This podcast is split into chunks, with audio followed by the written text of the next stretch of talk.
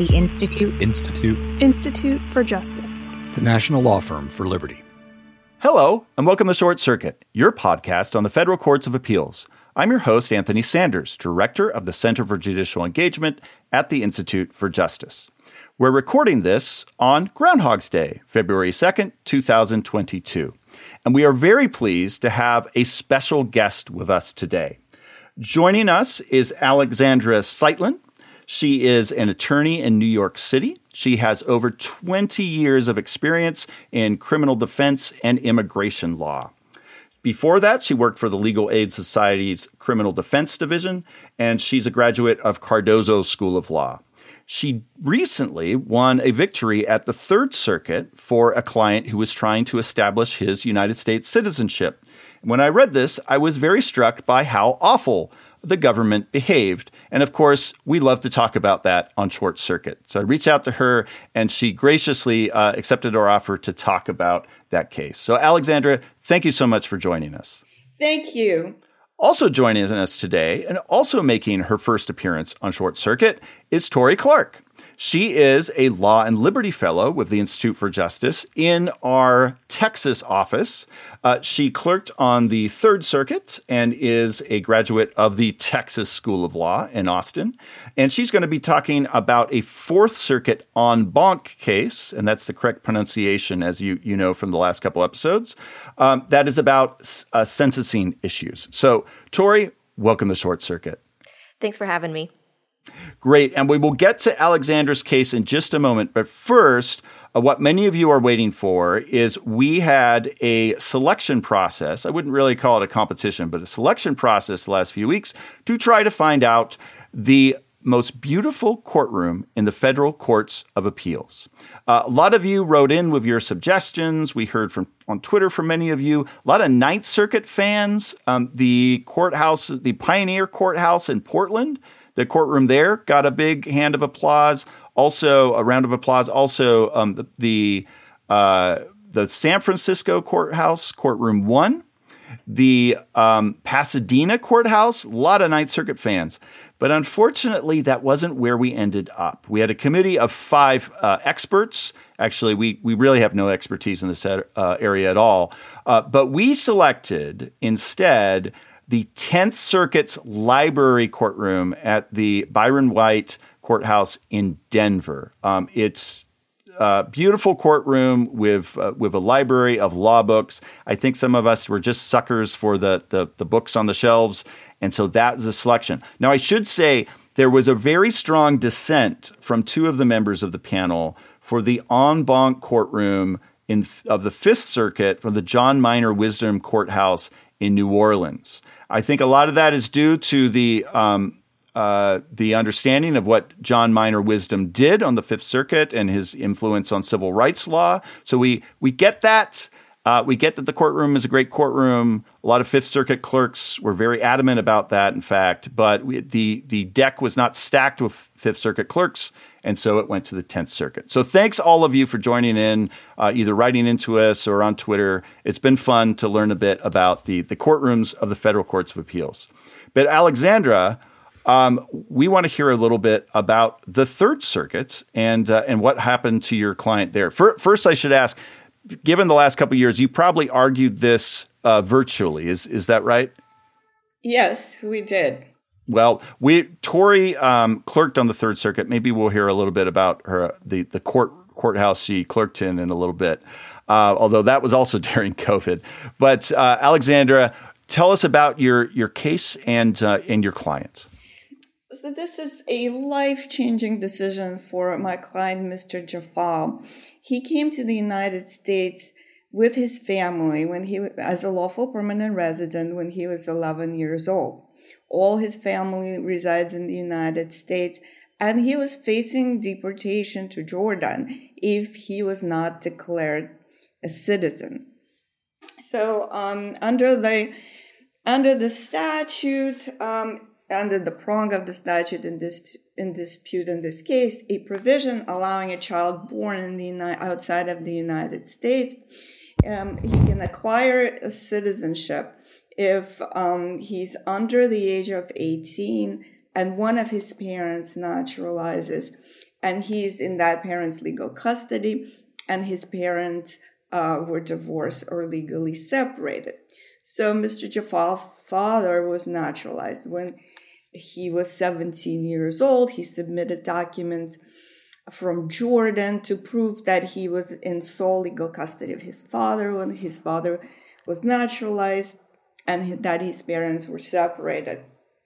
And the government moved for a summary judgment, and the district court granted it. It ruled that the Jordanian divorce is not entitled to be recognized under the th- Third Circuit law, um, citing another case, Perrin v. Perrin, not a um, naturalization or or um, immigration case, and finding that divorce or separation proceedings must be bilateral to be recognized, meaning that both parents have to be in person or uh, appear through counsel. And um, the court found that Jafal's mother did not participate in the divorce in any way and rejected the documents under the principles of comity. And in Jordan, it is legal for a husband to obtain a revocable divorce judgment unilaterally. And if the marital separation persists for three months after, that revocable divorce becomes final. The court also held that the Jordanian divorce was not issued by a court of competent jurisdiction. In the US, the jurisdiction is based on domicile. And he found that Jafal, Jafal's parents were domiciled in Ohio.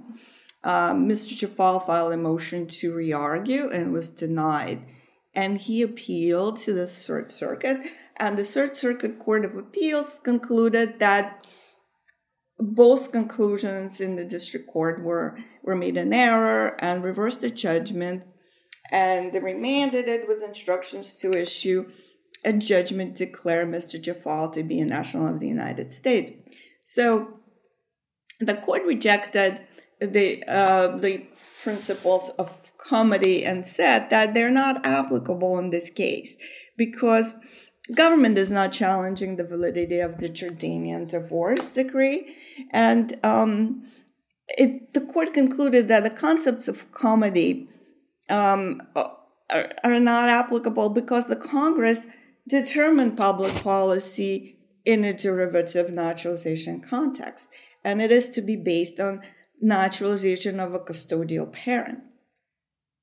So, um, the, the, analyzing the legal separation prong of 1432 3 under Morgan and Espichan, two leading cases, the court found that that section under that section, the inquiry is limited to whether valid divorce or legal separation exists under the law of the state or foreign nation. So generally, a foreign decree is required, but some jurisdiction might consider parties legally separated without any governmental imprimatur. The court should not impose, it ruled, any requirements in addition to those under the state of foreign law. So, for example, in Espichan, uh, the Peruvian code was uh, analyzed, and there a union ends by death, absence, mutual agreement, or unilateral decision. And Espichan parents did not present a document, just an affidavit, and that was accepted. And in that case, the court envisioned some jurisdictions that would consider parties legally separated if they lived separately for a period of some time without a government imprimatur. And it found that Mr. Jafal's case was such a jurisdiction. So it was a groundbreaking case in that in that way.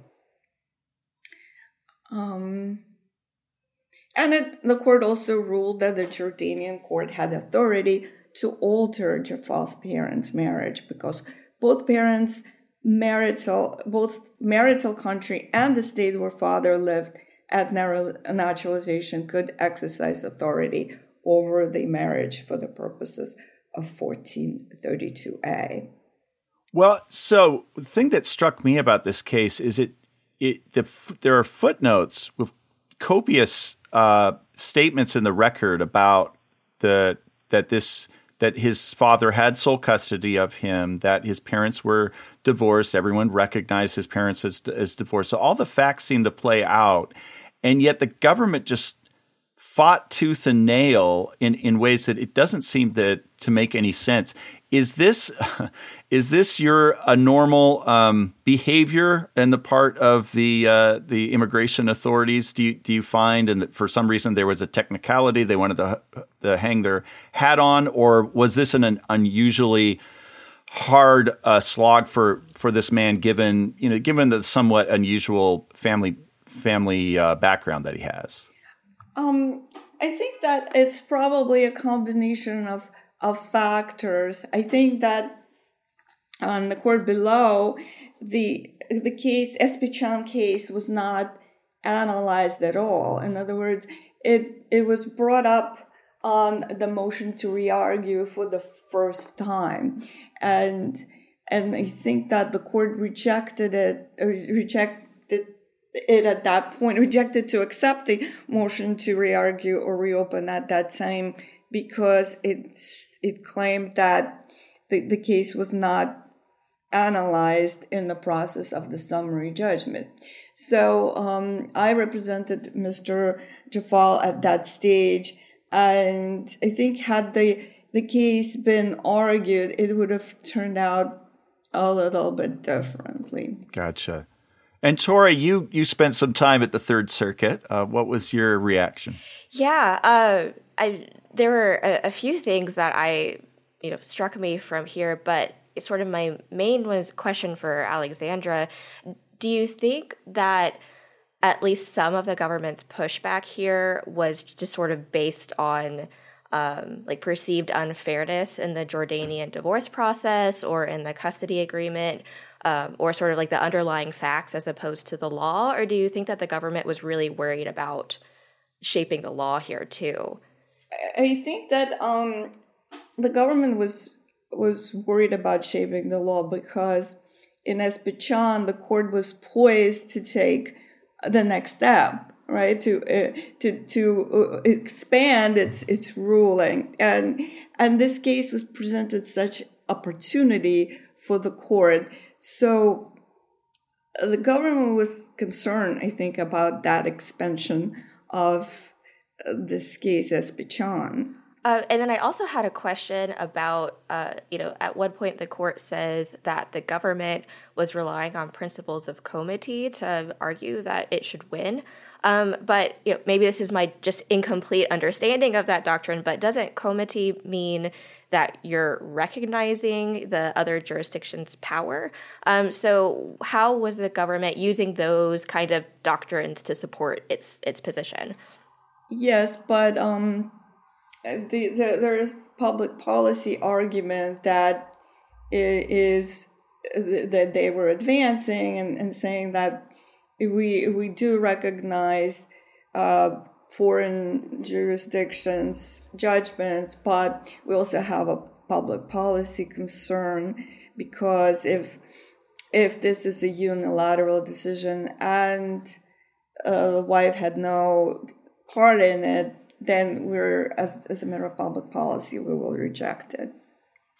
And that's one thing I, I was I was a little struck by is that, of course, if you get divorced, say in the United States, that that generally you need both parties involved, but there is such a thing as say a default where you don't have you don't have a spouse who who responds, and so the court is able to take it into their own hands and and to end the marriage.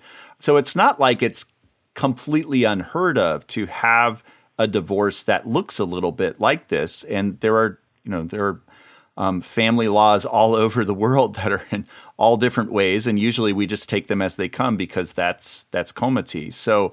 Um, I I thought that that and this was by no means you know something sinister. It seemed in um, in family law. It seemed like the this is a from the facts they had. This is the couple that in most countries these days would be getting divorced. Um, you know, there wasn't anything nefarious uh, on at least on the face of it about it. So the fact that the the government did fight for this um, did strike me as very unfair, especially this man who's been here what forty years now and. Um, and he's living as an American and was, has been here since he was a minor. So um, I was I was glad that the the court seemed to get that um, uh, when all was said and done. The court was terrific. It, it, was so much fun to argue this case before this this panel. Um, they were great, and you're right. You're correct about um, the principles of of comity. There is a default provision.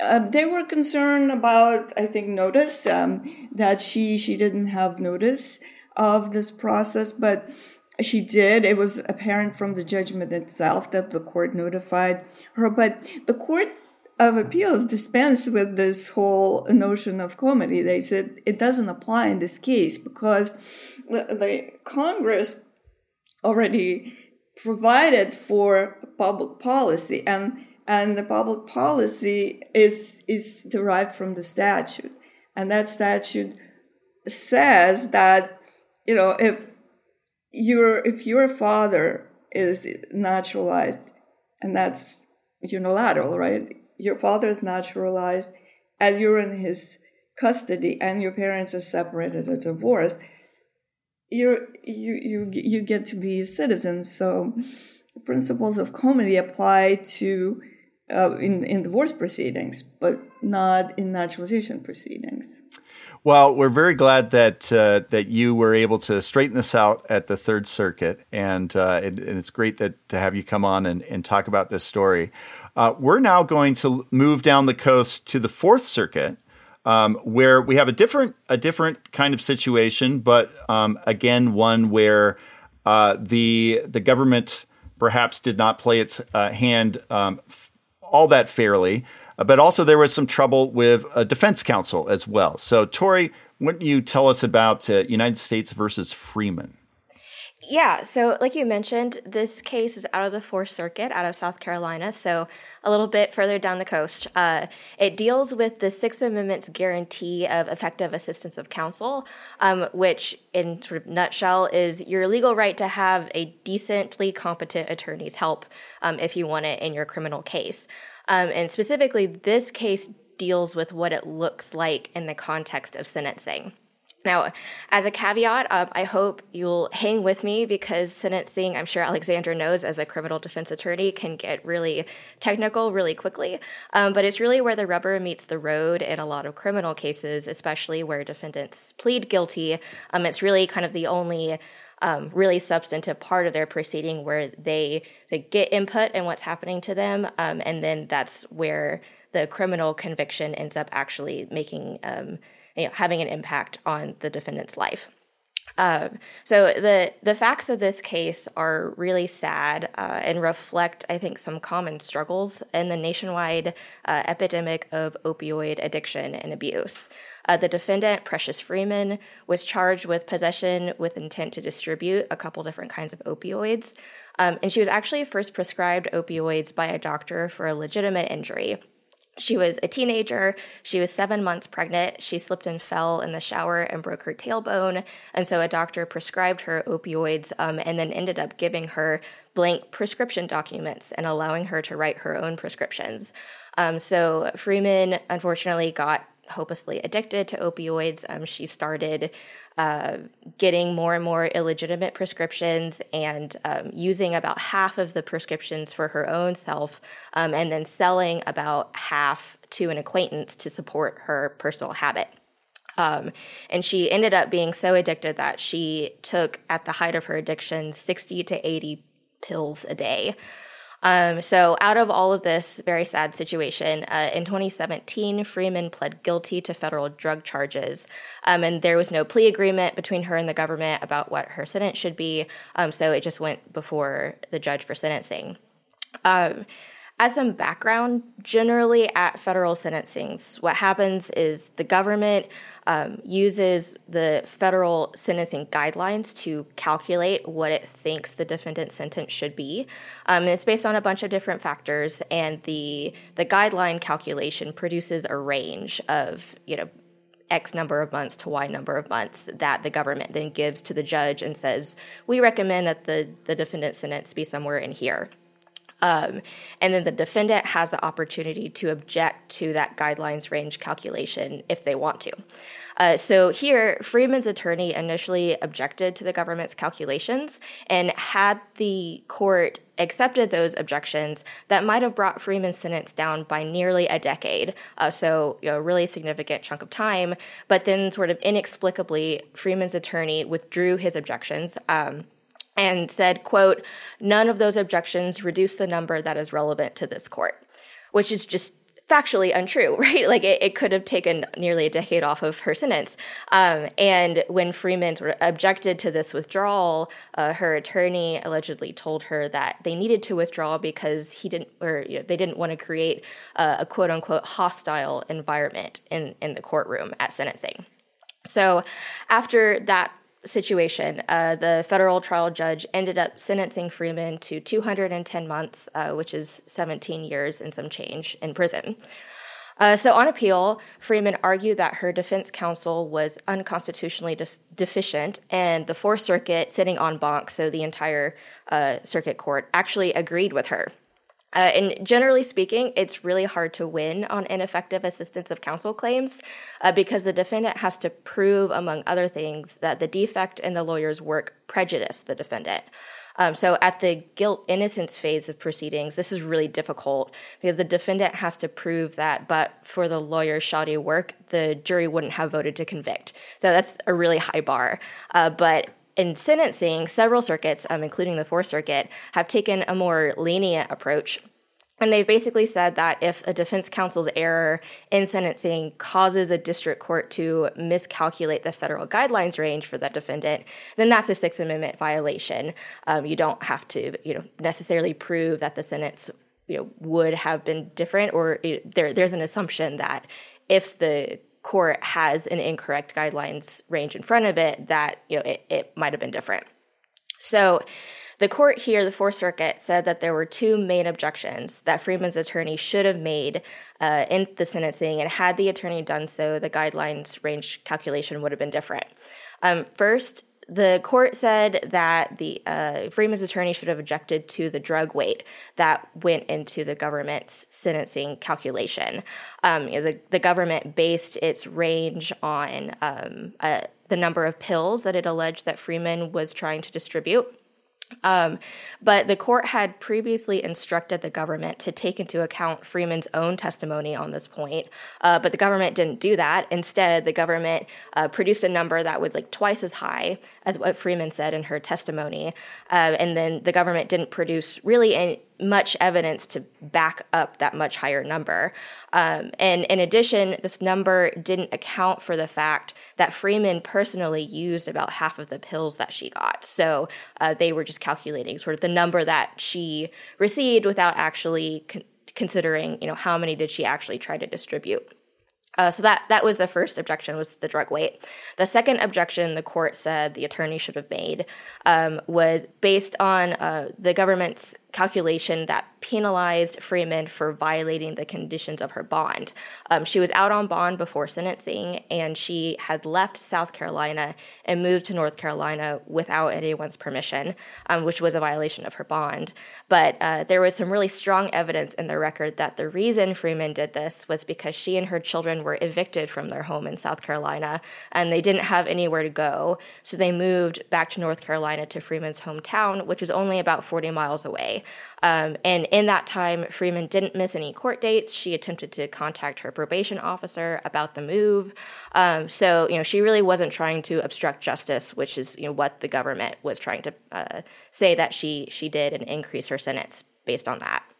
Um, so those are the two things the court said. You know, the attorney should have made these objections, and counsel showed other signs of being unreasonably bad. Like for instance, uh, in a filing with the court after the sentencing, uh, counsel relied on a rule of civil procedure.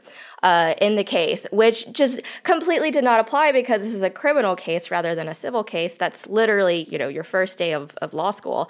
Um, so know, counsel was bad, um, and sort of on on its face, it's just you know this is a, a tale of unfortunately, uh, you know, a, a, bad apple defense counsel um, with their client. But I think this particular case is significant in a couple of ways. Um, first, I think it's a good example of constitutional guarantees working and having teeth. Um, you know, this attorney really didn't seem to give their client a fair shake in the sentencing proceeding. Um, that might have cost Freeman nearly a decade of, of her life, uh, potentially. So that's a good thing. I know we talk uh, in short circuit probably a lot in, in IJ's work about, uh, you know, where we could do better with the Constitution, and not that this part of the law is perfect, but um, we really see it sort of having some teeth here. Um, and, and, second, I think this case shows a willingness on the part of the Fourth Circuit uh, to really genuinely scrutinize the kind of representation that defendants are getting in the sentencing context. Uh, the court didn't say that Freeman definitely would have won on either objection, but the court you know, just thought it was enough to say that Freeman had a strong argument on those points, and so the court should have been able to consider those arguments. Um, so I, I, thought that was was significant as well. And I will note that there was a dissent in this case, uh, which was joined by several members of the en banc court. Uh, but even the dissent didn't really disagree about whether the attorney's performance was deficient or not. Um, the dissent actually expressed concerns about the attorney's performance, uh, but wanted to have some more proceedings to just gather more evidence before the court made its final decision. Alexandra, uh, you uh, actually practice criminal law, unlike uh, us at IJ, who, who nevertheless like talking about it. What's um, what what was your reaction to uh, the court's ruling? Well, I, I was very pleased with the court ruling. It, it, was, it was very inspiring. Uh, what really struck me is that the court um, found that um, that they didn't really have to um, look for prejudice. The prejudice was already established, and that um, um, it was striking also why the lawyer who who knew what the deficiencies were and who who knew that he knew how to make these objections right? He understood it and then he inexplicably decided not to pursue these um, very favorable points for his client. And also i think in light of the fact that the judge did sentence um, Ms. Freeman on, on the lower end of the guidelines, she would have been susceptible to to doing the same thing if the guidelines were brought down. What what do you think goes through? I mean, it, it could be this just woeful incompetence, but what do you think goes through was going through the criminal defense attorney's mind and just giving up on these objections? Was it just totally misunderstanding how the how the process works, or is there maybe something uh, else going on there? Well, it it sounded like he was pursuing this um this alternative um, programming uh, situation where he thought maybe if he gives up uh, those arguments somehow he would it would be more he would be the client would be in better position to to get this uh, programming um, option. I, am not sure. yeah, and there actually was some evidence in the record. You know, the the attorney did pursue this alternative drug program, but the attorney didn't really know what was required for it. Uh, there are emails where the attorney says, "I don't really know or understand what needs to happen here," um, and doesn't seem like the attorney really did much outside research, at least from what we can tell on that either. So, um, you know, they chose to put all of their eggs in that basket and then not really pay attention to that basket um, either. So, well, uh, if you want to know how not to uh, defend a client who was facing um, many, many years in prison, we encourage you to read this case, and maybe you'll uh, you'll do better from it if you're uh, if you're a practitioner. Well, I'd like to thank our, our guests so much for coming on. Alexandra, um, best of luck in your practice in New York City, and uh, it was great to talk to you. Thank you. I really enjoyed it. And Tori, uh, thank you for coming on Short Circuit. We'll see you again sometime uh, from uh, the great state of Texas. In the meantime, here in the in Minnesota, where uh, it is um, a little colder than it is in Texas and even New York City, uh, negative two this morning when I was dropping the kids off, um, I would like to ask all of you to get engaged.